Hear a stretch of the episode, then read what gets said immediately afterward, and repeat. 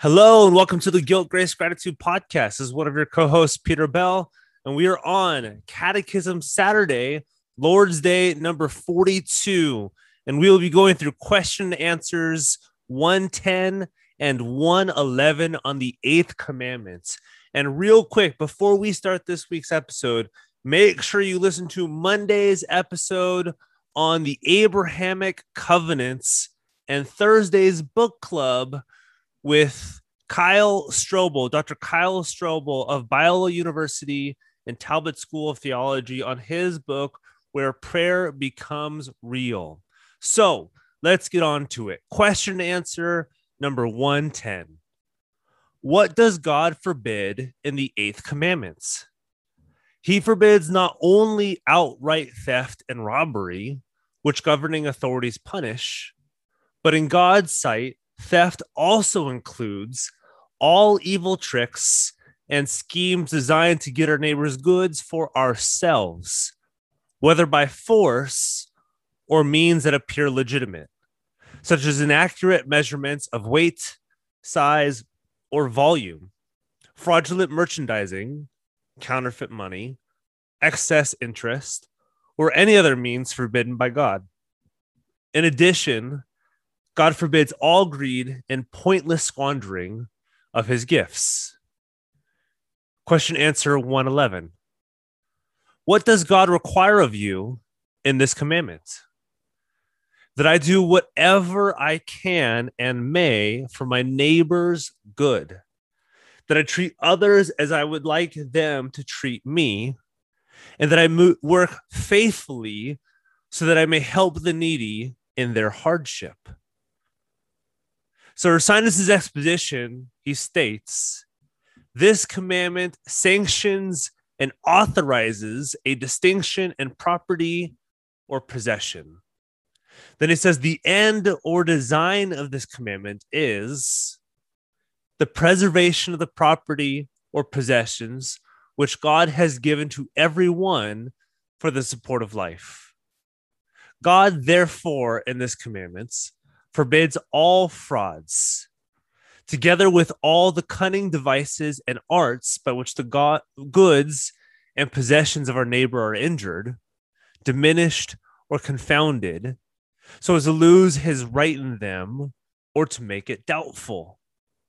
In forbidding these things, God at the same time enjoins all those virtues which contribute to the preservation of our neighbor's goods and possessions. So, what are the virtues of the eighth commandment? And he lists seven.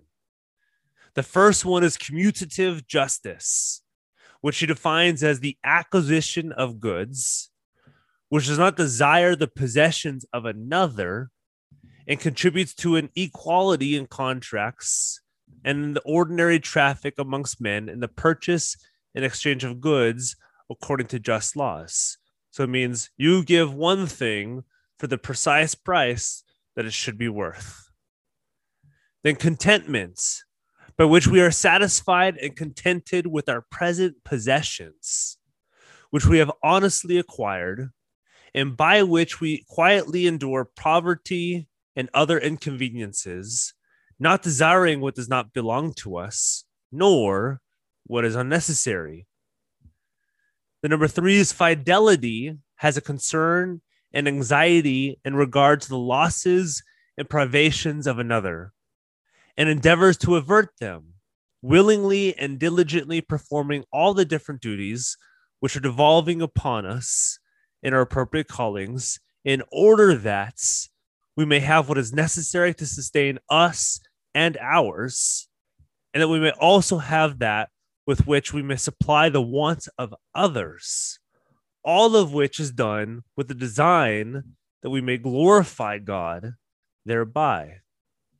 Liberality, number four, in which those who are possessed of it communicates of their position, possessions to others, giving freely, without being urged thereto by any civil constraint or enactments, but by, get this, the divine and natural law. The number five, hospitality, in which we entertain strangers and travelers. and especially those who have been banished on account of the profession of the doctrine of the gospel, with true Christian charity and all the duties of hospitality.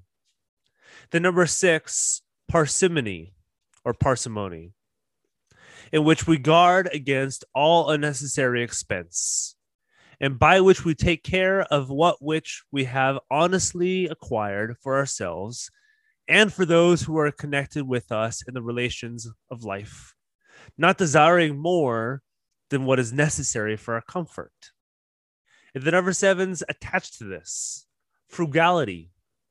It's a virtue having respect to household affairs, disposing of what has been honestly acquired, properly and profitable, and for those things necessary and useful, or which incurs expense merely for such things as are necessary and useful.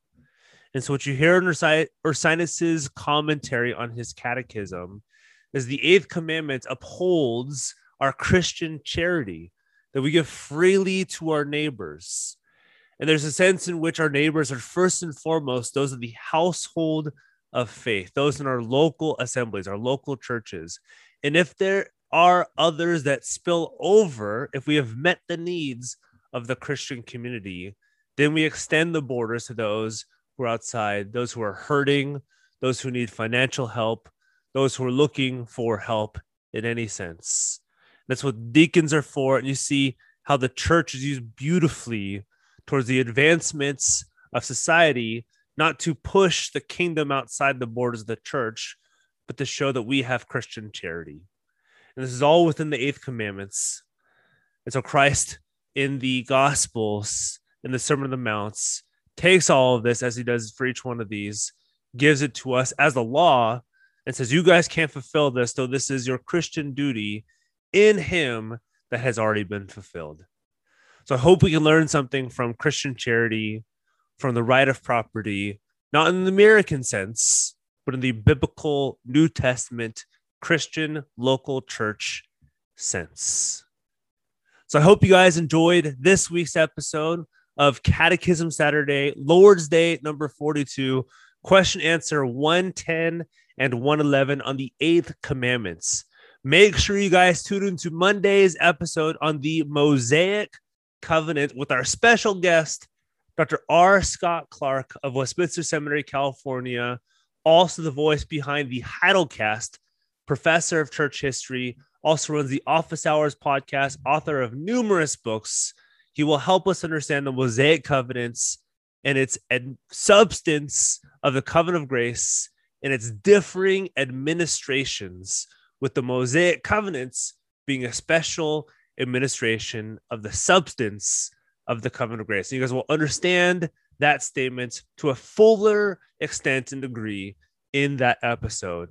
And then Thursday, we are super excited to quote unquote bring Aimee Byrd back out of retirement on our podcast to talk about her most recent book, Recovering from Biblical Manhood and Womanhood, going after Trinitarian heresy and upholding Trinitarian orthodoxy as it relates to our union with Christ as man and woman. It is a it is an illuminating, is a fantastic interview that we have with her, pushing us towards Christian discipleship in the local church under our ordained ministers, how we train our laymen and laywomen towards greater biblical literacy, each as equal to another. So I hope you guys enjoyed this week's episode, and we'll see you next week.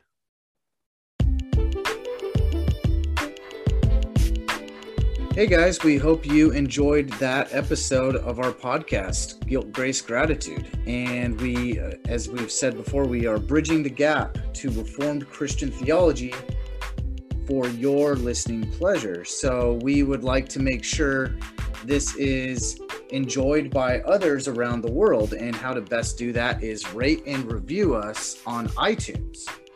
Yeah, and you after you rate a review, or instead of rating review, or doing everything all in once, retweeting us on Twitter, liking us on Twitter, liking us on Instagram, following us on both those platforms, because that actually puts in front of people's physical face this podcast, these guests, and most importantly, the gospel, the doctrines uh, that these guests are, are bringing in front of you guys. So please do that. It helps get in front of more people. Amen. And hopefully, you guys are part of a local church and you're tithing. And uh, after that, after tithing, if you have any means left over, please consider donating to us to make sure our bridge is well paved and maintained and strong and sturdy. As again, we bridge the gap to Reformed Christian theology. Exactly.